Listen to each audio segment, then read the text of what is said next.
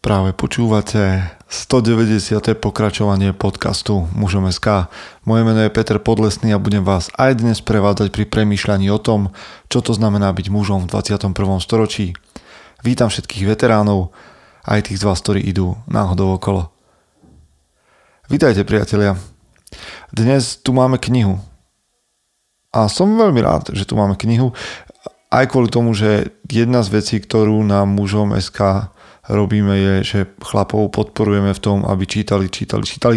Nie len beletriu, aj keď aj to môže byť mm, nejaká forma relaxu, ale aj knihy, ktoré vás nejakým spôsobom mm, poučia, posunú nejakým možno mm, napomenú alebo skritizujú. Nebránte sa tomu. A tak je pred nami dnes kniha, ale možno nemáte čas na čítanie kníh, na čo by som sa teda ja veľmi, veľmi pozrel. Ale možno vám viac vyhovuje z nejakého dôvodu, možno veľa šoferujete alebo behávate. Audioknihy. Svojho času som tiež veľa audiokníh počúval a teraz je toho menej, ale ak je to váš, vaša cesta, tak nabehnite kľudne na audio, audiolibrix.com sk lomeno múzom sk a tam získate automaticky zľavu na všetky audioknihy, ktoré si kupujete. Čo je skvelé. Od Audiolibrixu, respektíve od ich vydavateľstva, tu o chvíľočku budeme mať jednu skvelú knihu, ktorú vydali. A teraz ja celkom neviem, ako je to prepojenie, ale veď to vám osvetlím neskôr. A možno, možno k nejakému 200. podcastu sa nám tu kopia pomaličky knihy, ktoré sú pre vás.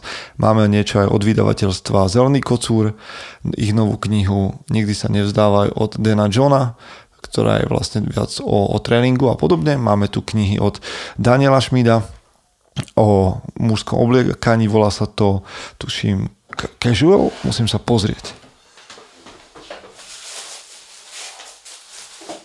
Jasné, volá to smart, smart Casual. No, čiže k 200. výročiu, 200. výročiu, k 200. podcastu by sme si mohli dať a, také nejaké mini rozdávanie kníh pre tých z vás, ktorých to baví čítať a, a budujete si svoje knižnice, ale hlavne si budujete a, trošku svoj mentál a svoju inteligenciu. Okay? Hú, už sme dlhí, ale vďaka vám všetkým, ktorí a, ste napísali a prvýkrát robím to, že by som vám rád prečítal niečo, čo pribudlo v Apple podcastoch a ako vaše hodnotenie. A ja to rád čítam, som rád, ak niečo pribudne. A teraz naposledy nám tam písal človek eh, s pseudonymom, alebo teda s prezývkou Miro Film a napísal, že úplná špica fandím ako malý chlapec. Dobre, je, je fajn, keď fandí, fandíte. Alebo Jakub Zavadský predtým písal, že som veľmi rád, že som sa rozhodol pre tento podcast. Odporúčam každému mužovi, ktorý chce rásť a napredovať. Naozaj je to pre mňa veľké plus do života. No a ďalšie a ďalšie, ktoré by sa dali čítať a som za nich veľmi, veľmi rád. A, a ešte jednu prečítam. Peter Podlesný robí dlhodobo vynikajúcu prácu, ok, vďaka Spaceman už od doby, keď na Slovensku vzniklo len pár podcastov, ktoré človek zrátal na prstoch svojich rúk, prináša každý týždeň nové témy a myšlienky na zamyslenie, rozhovory s inšpiratívnymi chlapmi a tipy na hodnotné knihy. A teraz prichádza to dôležité za mňa, prečo to čítam. Nemusíte s ním súhlasiť, a to je super, ale témy, ktoré otvárajú, ostávajú často prehliadané a stojí za to nad nimi zamýšľať a píše ešte, ešte, ešte ďalej. Takže veľmi veľká vďaka za takúto podporu. Vďaka za to, že som na Instagrame mohol zahliadnúť a jedného z vás, ktorý tam dokonca napísal do stories, že platí daň z podcastu. A daň z podcastu znamená, že vyzdielate tento podcast alebo že ho niekomu odporúčite. To je to, ako nás podporíte, aby sme dvihli počúvanosť a popularitu aj tejto, to, tejto platformy, ale vôbec aj nášho projektu Mužom SK. A okrem toho mnohí nás pozývate na kávu, teda mnohí, niekto, niektorí nás pozývate na kávu a nie je vás tisíc, ako je počutí každého dielu, ale je vás pár a som vám veľmi vďačný. Dobre, toľko stačí. Už sme nejakú 4,5 minútky prešvihli a ideme teda do zvučky a poďme si niečo prečítať aj na dnes. Chce to znáť svoji cenu a ísť houževnate za svým, ale musíš umieť snášať rány a ne si stěžovat, že nejsi tam, kde jsi chtěl a ukazovat na toho nebo na toho, že to zaviděli. pôjdeš do boja som. Ak dokážeš sniť, nedať však sním vlád. Práci taše činy v živote se odrazí ve viečnosti. Kde je vôľa, tam je cesta. Istý druh krásy. Zaslužte si své štíty!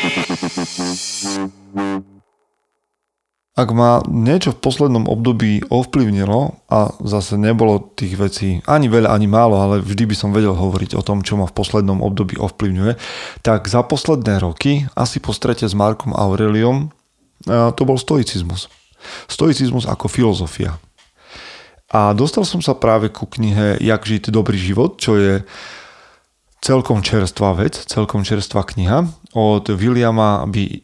Irvina, ak to správne čítam, a pod názov tejto knihy je Staroviekie umnení stoické radosti. Veľmi zvláštne, lebo ja som vždy stojkou vnímal ako tých takých ľudí, ktorých sa nedotýkajú žiadne emócie. Že stoik je ten, kto neprejavuje žiadnu emóciu k životu, ale jak žiť dobrý život a starovieké umnení stoické radosti nám naznačuje niečo celkom iné. Tak sa poďme zamýšľať nad tým, čo to vlastne stoicizmus je, prečo mňa tak nadchol a možno čo by mohol dať do života iným mužom, ktorí by hľadali nejaké smerovanie alebo nejakú osobnú filozofiu, povedzme. Tak sa na to pozrieme vždy, tak ako to býva a u nás realitou. Prečítam nejakú časť z knihy, možno sa k nej dostanete. Je prekvapivé pre mňa a mm, potešujúce, že už si na moje odporúčanie túto knihu kúpilo niekoľko chlapov, čo je fajn. Takým spôsobom sme spropagovali už množstvo kníh. Viem, že extrémne vlastníctvo e, sa predávalo medzi mužmi, e, ktorí sledujú mužom SK v desiatkách kusov a možno aj táto kniha nebude výnimkou. Takže Jak žiť dobrý život od Williama B. Irvina. Počúvajte moju češtinu. A keď ste sledovali môj Instagram, alebo ho sledujete, tak ste niektoré pasáže už mohli počuť. Odporúčam môj Instagram, lebo sa tam snažím robiť taký osobný vhľad do veci, ktoré sa týkajú aj mužnosti a mužom SK, ale už aj žien a uvidíme, kam sa nám podarí s ním dostať. No, sledujte Peter Podlesný na Instagrame a občas tam čítavam knihy. Poďme teda ale dnes k tejto. Ale přestože jsou filozofické školy věcí minulosti, dnešní lidé potřebují, potřebují životní filozofiu stejně, jak tomu bývalo dřív. Nabízí se tedy otázka, kam mohou jít, aby nějakou filozofii přijali. Jestliže se vydají na filozofickou fakultu místní univerzity, pravděpodobně budou zklamáni kvůli důvodům, jež jsem právě vysvětlil. A neprečítali sme tie dôvody, ale ja poviem svoju skúsenosť s filozofickou fakultou, na ktorú som chodil. A tiež som mal predstavu, že sa tam budem učiť filozofii a umeniu filozofie, ale skôr sa udialo to, že som sa učil históriu filozofie, že som sa učil... Viete, keď som sa stretol so stoicizmom na vysokej škole, možno som nebol pripravený, alebo mi nebola táto filozofia podaná tak, ako som sa s ňou stretol teraz, keď mám 37. Čo je škoda. Čo je škoda, pretože mladí muži, ktorí by sa stretli s filozofiou stoicizmu, by mohli dostať pár odpovedí na veci, ktoré sa pýtajú. No ale vysoké školy, filozofické fakulty určite nie sú miestom, kde by, ktoré bolo určené na to, aby ľudia hľadali, dotýkali sa nejakej filozofie alebo jej hĺbšie porozumeli, mohli ju prijať a nachádzať v nej odpovede. Je to miesto, kde sa učíte vedomosti alebo dáta, o, o filozofii, aspoň z mojej skúsenosti. Poďme ďalej. Co když se místo toho obratí na místní církev? Jejich farář by im mohol říct, co musí udělat, aby se stáli dobrými lidmi. Možná je poučí, aby nekradli a neříkali lži, nebo v některých náboženstvích, aby nepodstupovali potrat. Jejich farář im také pravdepodobne vysvietlí, co musí konat, aby dosáhli dobrého života po smrti. Měli by pravidelne, pravidelne chodiť na bohoslužby a modliť sa a v niektorých náboženstvích odvádět desátky. Ovšem jejich farář jim nejspíše řekne veľmi málo o tom, co mají dělat, aby prožili dobrý život. Skutečne väčšina náboženství si im věřícím poví, co musí dělat, aby byli morálne na výši a aby se dostali do nebe, ale pak necha na nich, aby sami určili, o ktoré vieci stojí za to usilovať a ktoré ne. Táto náboženství nevidí nic špatného na tom, když je ich věřící pracuje tak tvrdě, že si může dovolit koupit obrovské sídlo a drahá sportovní auta, pokud přitom neporuší žádné zákony. Stejně tak je pro ně v pořádku, když vymění sídlo za chatrč nebo auto za kolo. Hm.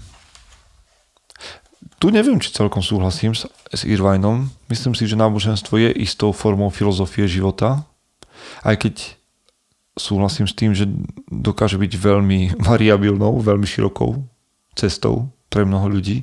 Praktizovanie osobnej viery a náboženstva v tej istej církvi alebo denominácii môže vyzerať úplne, úplne inak. Či to môže byť tak so stoickou filozofiou, neviem. Sám som hľadajúci človek, praktizujúci stoik, ale hľadajúci. Čo to znamená? Ale v každom prípade si nemyslím, že by veriaci ľudia mali rovnakú filozofiu života. Majú častokrát rovnakú filozofiu posmrtného života, alebo rovnaké presvedčenie o posmrtnom živote, ale nemajú rovnaké presvedčenie o tom, ako žiť dobrý život tu na Zemi. To sa môže veľmi, veľmi líšiť. No a to je, to je niečo, čo, k čomu sa asi blížim. A poďme, poďme ďalej. A premyšľam nad tým spolu s vami. Takže neviem, ako to máte vy, ale myslím si, že je veľmi dôležité, aby človek mal svoju osobnú filozofiu.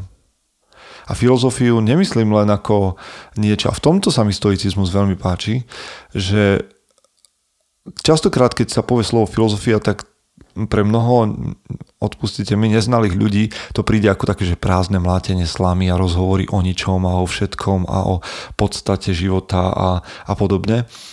Ale stoicizmus mi je sympatický tým, že to je praktická filozofia. Že tí prví zakladatelia ako Zenon a ďalší sa snažili o to, aby mali tieto myšlienky prienik čo najviac do praxe. Aby sa dali vziať a riadiť sa nimi v jednotlivých denných situáciách. Preto je stoicizmus za mňa praktickým nástrojom. Viac ako len nejakým uh, preklapaním myšlienok z jednej strany na druhu. Myslím, že mladí muži by sa mali stretávať so stoicizmom alebo s nejakou praktickou filozofiou, ktorá im povie, ako v živote môžu konať, podľa čoho jednať a podobne. Či to je práve stoicizmus, ja netvrdím, že to musí byť a že to je jediná odpoveď, ale jedna z odpovedí by to mohla byť. Myslím, že v nejakom podcaste aj Jakub Betinský, keď sa venoval stoicizmu, tak, alebo to bolo možno v osobnom rozhovore, hovoril, že stoicizmus v spojení s duchovným presvedčením dáva význam a zmysel, ale to si vypočujte alebo sa opýtajte Jakuba Betinského, veľmi rád vám určite, čo sa týka filozofie, odpovie. Ja idem čítať knihu. A poďme si prečítať práve o takej praktickej veci, ktorú stoici odporúčajú a volá sa to, že negatívna vizualizácia. Negatívna vizualizácia je niečo, čo potrebujeme, keď sa nám, pretože veľmi radi a skoro padáme do hedonickej adaptácie. Počúvajte. Psychológové Shane Frederick a George Lowenstein tento fenomén studovali a pojmenovali jej hedonická adaptácia. Aby ilustrovali adaptačný proces, poukazujú na studie o výhercích v loterii. Vyhrať v loterii niekomu obvykle umožní, aby žil život svých snů. Nicméně se ukazuje, ukazuje, že po prvotním období rozjaření jsou výherci loterie nakonec tak šťastní, jak byli před výhrou. Berou svoje nové Ferrari a sídlo jako samozrejmosť, stejne ako dřív pristupovali ke svým zrezavilým pick-upom a ošuntelým bytu. Jiná a ne tak dramatická forma hedonické adaptace nastáva, když konzumne nakupujeme. Zpočátku máme radosť ze širokouhle televíze nebo kvalitní kožené kabelky, ktorú sme si kúpili, avšak po určité dobie jimi začneme pohrdať a najednou toužíme po ešte väčší televízii a mnohem extravagantnejší kabelce. No a tomuto sa hovorí hedonická adaptácia, ktorá nás, priatelia, mnohých čaká 24 decembra a následujúce dni. 24.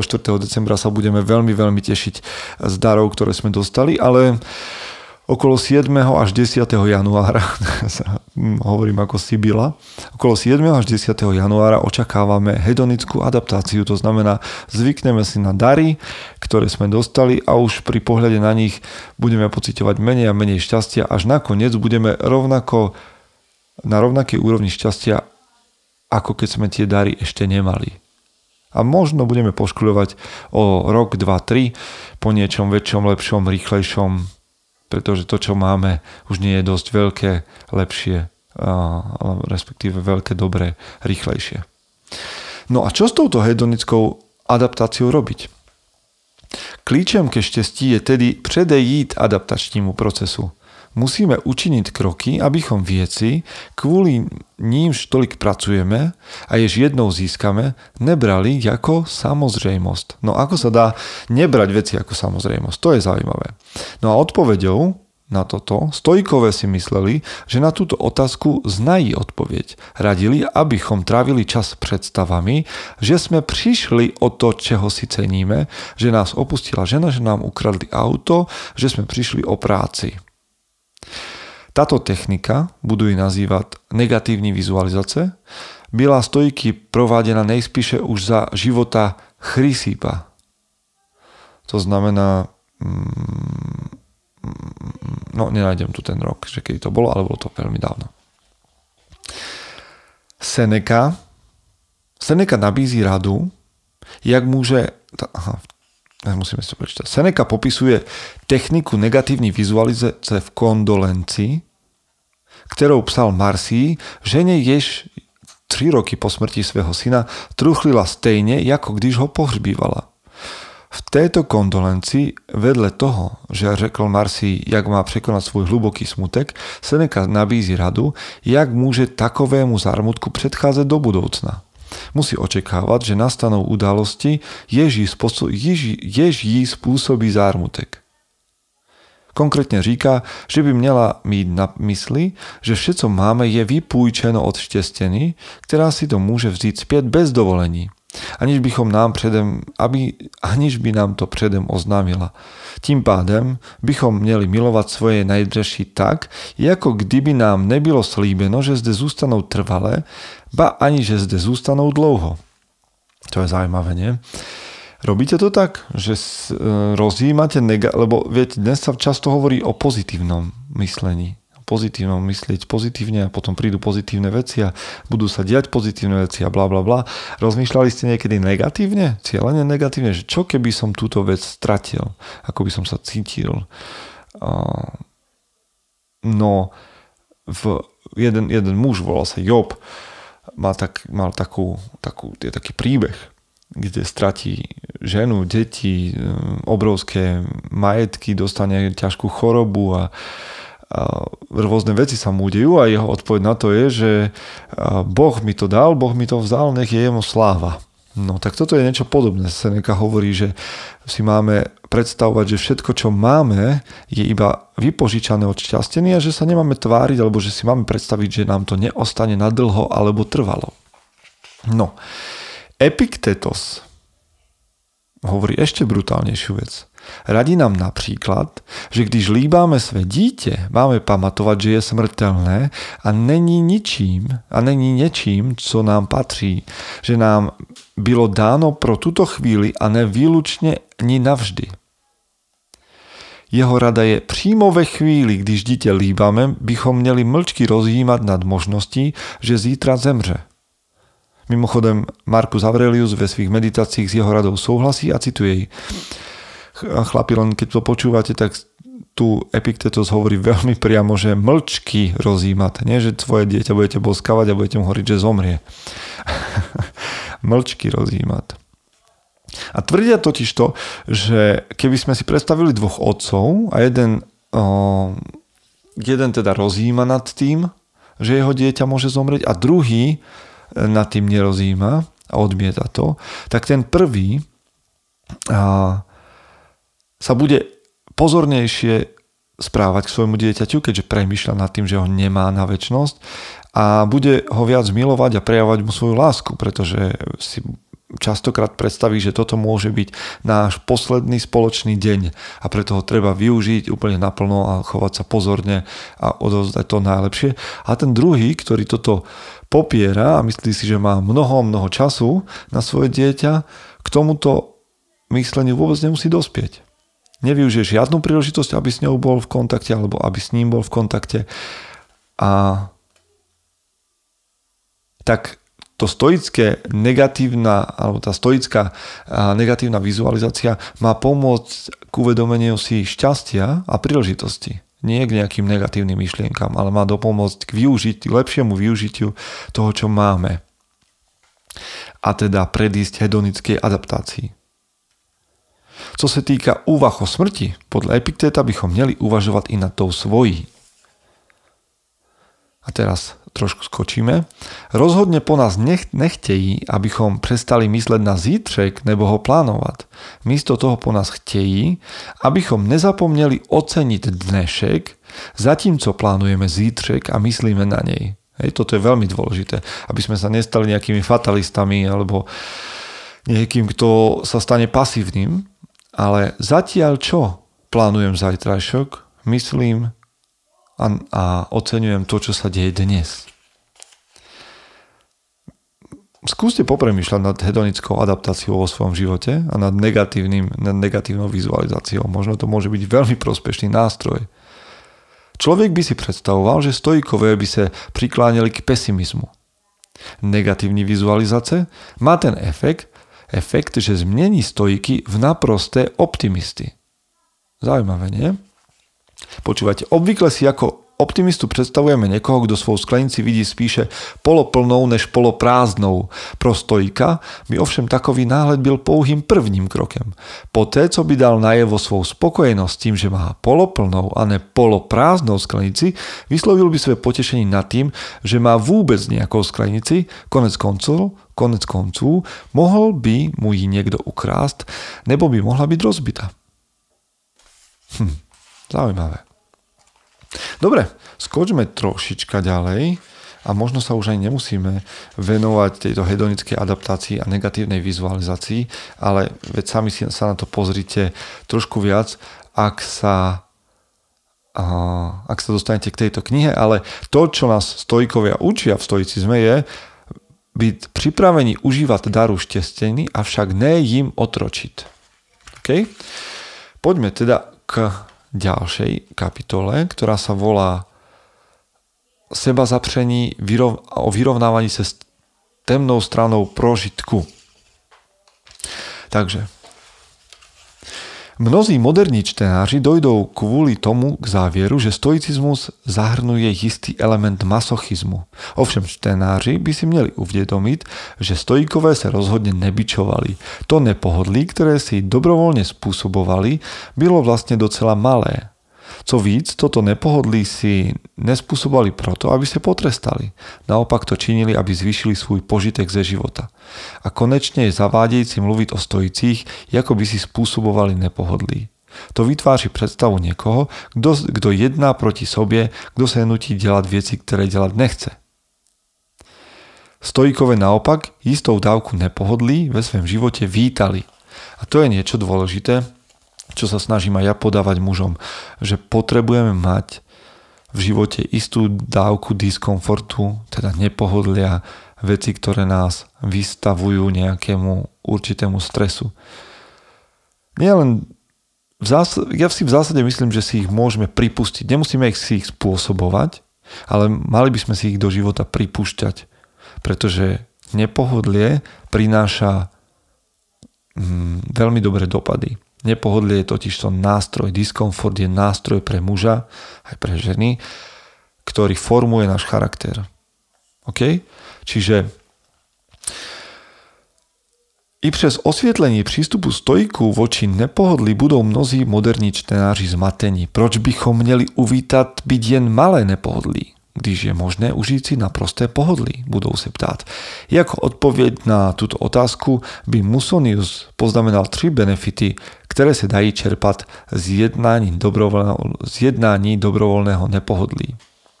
Takže Především podstoupením činu dobrovoľného nepohodlí, napríklad tým, že si zvolíme byť prochladlý a hladový, když nám môže inak byť teplo a môžeme byť cíti, se obrníme vůči nešťastným náhodám, jež môžeme zažiť v budoucnu. Pokud jediné, co známe, je pohodlí, môžeme byť otřesení, když sme nuceni zažiť bolest nebo nepohodlí, jak jednou téměř iste zažijeme. Skočíme ďalej. Druhý prínos podstoupení dobrovoľného nepohodlí nepríde v budúcnu nývrž okamžite. Človek, ktorý pravidelne zažíva isté nepohodlí, bude sebeistý, že bude schopný ustať veľké nepohodlí a tak pro nej výhled prožitku takového nepohodlí nebude v prítomnosti zdrojem úzkosti. Napríklad byť hladný mi prináša uspokojenie. Je to nepohodlie, ktoré si volím, ale viem, že ja hladný dokážem byť a že to neurobí nič s, mojim, s mojimi emóciami, lebo ich strážim, lebo som to otestoval, že hlad nemusí negatívne ovplyvňovať moju psychiku a viem, že vydržím hladný, že ma to nezabije. A tak v momente, keď som hladný, nič sa nedeje. Nebolo tomu tak stále. A vy viete, o kom hovorím. Hovorím o sebe a hovorím aj o tebe. Tretím přínosem toho podstoupiť dobrovoľné nepohodlí je, že nám pomáha oceniť, co už máme. Tím, že si účelne spôsobíme nepohodlí, lépe oceníme akékoliv pohodlí, ktoré prožijeme. Je samozrejme príjemné byť ve vyhřátém pokoji, když je venku chladno a bouřlivo, ale pokud si skutečne chceme užiť teplo a přístřeší, měli bychom ísť na chvíli ven do chladu a pak sa vrátiť dovnitř. A práve preto, alebo to je jedna z vecí, prečo otužujem. Nie kvôli benefitom zdravotným, o ktorých by sme mohli diskutovať, ale kvôli tomu, že sa naučím oceňovať teplo a pohodlie a kvôli tomu, že sa naučím vydržať aj v nepohodlí. Že to pre mňa nebude niečo, čo by ma malo dostať na kolena. Zima jednoducho nebude pre mňa už prekážkou. Neviem, ako to máte vy, či sa dobrovoľne vystavujete nepohodlným veciam, ale minimálne hlad, chlad, prípadne schopnosť prespať niekde v lese na zemi môže byť v niektorých situáciách a veľmi prínosná. Nehovoriac o tom, že už v momente, keď sa to deje, tak posilňujete svoju mentálnu stránku. Takže skúste sa sledovať, hlavne tí z vás, ktorí začínate byť nervózni, keď ste hladní a ste nepríjemní na ľudí. Či by predsa len vystavi, vystavovať sa cieľa vedome hladu, aby som dokázal mm, skúšať a posilňovať svoje emotívne reakcie, či by to nebolo na prospech. A takisto, no nájdete si svoje, ale myslím si, že nepohodlie je nástroj, ktorý používame príliš málo na to, ako má silu a ako môže pracovať s charakterom človeka. Meditácia. Meditácia je prítomná v stoicizme a nepredstavujte si možno nejaký typ indické meditácie, ale meditácia skôr ako rozjímanie. Abychom pozvedli svoje praktikovanie stoicizmu na vyšší úroveň, Seneca nám radí, ať pravidelne meditujeme nad událostmi uplynulého dne.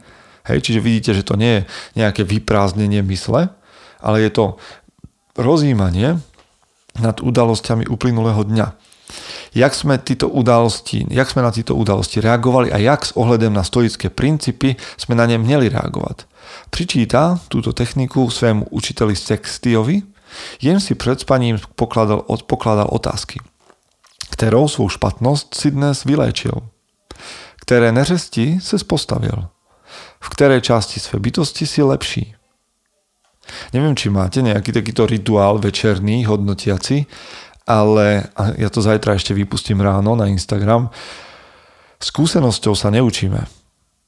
My sa učíme rozjímaním nad skúsenosťou. Ak nemáte čas premýšľať nad svojou skúsenosťou, tak sa nepoučíte. To znamená, večer, ak si ľahám do postele, alebo ráno, keď stávam a nehodnotím, čo je za mnou, tak sa nepoučím. Respektíve moje šance poučiť sa sú o mnoho nižšie. Máte nejakú takúto meditáciu, nejaké takéto rozjímanie. A nemyslím teraz na rôzne formy modlitieb, lebo tie často bývajú skôr takým vysypaním sa, ale či máte niečo, kedy premýšľate a hodnotíte. Meditace před spaním, které Seneca doporučuje, je samozřejmě něco naprosto jiného, než řekneme meditace zen buddhisty. Zen buddhista během své meditace dokáže hodiny sedět a myslí, smyslí tak prázdnou, jako ji dokáže učinit. Oproti tomu stojková mysl bude během meditace před spaním velmi aktivní. Bude přemítat nad událostmi dne. Narušilo něco jeho vnitřní klid? Zažil stek, závist, chtíč, proč ho udalosti dnes rozrušili? Mohl něco udělat, aby se vyhnul znepokojení? No. Alebo Měli bychom se neustále ptát, zda se necháváme vést rozumem nebo něčím jiným. A když dojdeme k závěru, že se neřídíme rozumem, měli bychom si položit otázku, co nás tedy vede, čí duši máme. Snad ne duši děcka, či chlapce, či slabé ženy, či dokonce tyrana, zvířete nebo šelmy. Měli bychom se stát opatrnými pozorovateli činu jiných lidí. Můžeme se poučiť z jejich chyb a jejich úspěchů. No tak to sú otázky, ktoré si dávajú stojici, alebo dávali starovekí filozofi. Aké otázky si dávate vy pri svojej meditácii? Lebo ešte raz, skúsenosťami sa neučíme. Učíme sa premýšľaním, rozhýmaním nad skúsenosťami. Poďme sa pozrieť ešte na dve veci. Kapitola, ktorá sa volá Smútok. A viete, že mužom SK dlhodobo razí teóriu, že emócie sú súčasťou muža a že ten archetyp milenca je ten archetyp, ktorý, ktorý pripúšťa do mužho života všetky druhy emócií a že je nezmysel, že chlapi neplačú a podobné záležitosti, stereotypné, ale, treba povedať ale, chlap má vedieť, kedy je priestor plakať, kedy je priestor byť emotívny a kedy nie je priestor plakať a nie je priestor byť emotívny. To myslím, že by malo prispieť k tomu byť mužom. No a teda, smútok, kapitola smútok nám hovorí, jak moc by měl stojit, stojik truchlit. Pri skutečném zármutku, jak říká Seneca Polibiovi, ať raději rozum uchová tu míru bolesti, jen se nepodobá ani nedostatku citu, ani nedostatku zdravého rozumu a dovoluje nám byť ve stavu odpovídajícim citlivé a pritom vyrovnané mysli. Následne Polibiovi radí, ať tekou slzy, ale ať také prestanou téci. Ať vycházejí vzdechy z hlouby tvého srdce, ale ať také skončí. Ačkoliv môže byť nemožné z našich životů eliminovať žal, Seneca sa domníva, že je možné učiniť isté kroky k tomu, abychom minimalizovali míru žalu, již během života prožívame. A vzhledem k tomu, že už takové kroky existují, měli bychom se jimi řídit. Konečně žijeme ve světě, ve kterém na nás čeká mnoho věcí, kvůli nímž bychom mohli truchlit. Seneca dále říká, že bychom měli šetřit slzami, protože nic by nemělo být spořeno tolik, jako to, čeho je tak často potřeba. Silné, nie? S touto myšlenkou Seneca a jiní stojkové vyvinuli strategie, díky nímž můžeme předejít přemíře žalu a rýchle se pre- přesuneme přes jakýkoliv žal, ktorý prožívame. No napríklad negatívna vizualizácia je jedna z týchto vecí. Čiže vedieť, no, predpokladať alebo čakať veci, ktoré prichádzajú alebo ktoré môžu prísť. Ale podľa mňa je skvelé, že a sa môžeme baviť o tom, že stoik teda nie je človek, ktorý by bol bezcitný alebo nepohnutý emóciami, ale je to človek, ktorý vie, kedy je čas plakať a kedy je čas sa smiať a kedy je čas a pracovať. Povedzme to takto. A ešte, ešte jeden. Jak se stát stojkem? Začnete hned, hned a připravte se na výsměch. Kdokoliv, kdo se rozhodne stát se stoikem, by tak měl učinit nenápadně. To proto, že ti, kdo uslyší o vaší konverzi ke stoicizmu, se vám pravděpodobně budou vysmívat. Takovému přístupu se můžeme ale vyhnout tím, že budete se svým filozofickým přístupem nenápadní a budete praktikovat něco, co můžeme nazvat kradmým stoicizmem.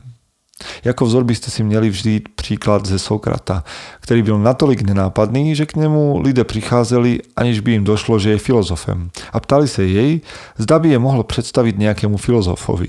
Epiktétos připomíná, že Sokrates tak trpělivě nesl, že ho přehlížejí. A ti, kdo praktikují stoicismus, by měli být stejně tak tolerantní. V každom prípade si myslím, že akúkoľvek filozofiu života alebo smerovanie života máte, mali by ste si ho držať a mali by ste ho praktikovať, praktizovať úplne v každom dni bez toho, či to nejak ľudia oceňujú alebo neoceňujú. Ale je zaujímavé, že v momente, keď sa prihlasíte k niečomu, čo nasledujete, či je to nejaké náboženstvo, alebo je to nejaká filozofia, alebo je to hľadanie, čo to znamená byť mužom v 21. storočí, nájdú sa vždy pohrdači a vysmievači z toho, že chcete nájsť v živote nejaký smer a niečo, čo vám dáva zmysel.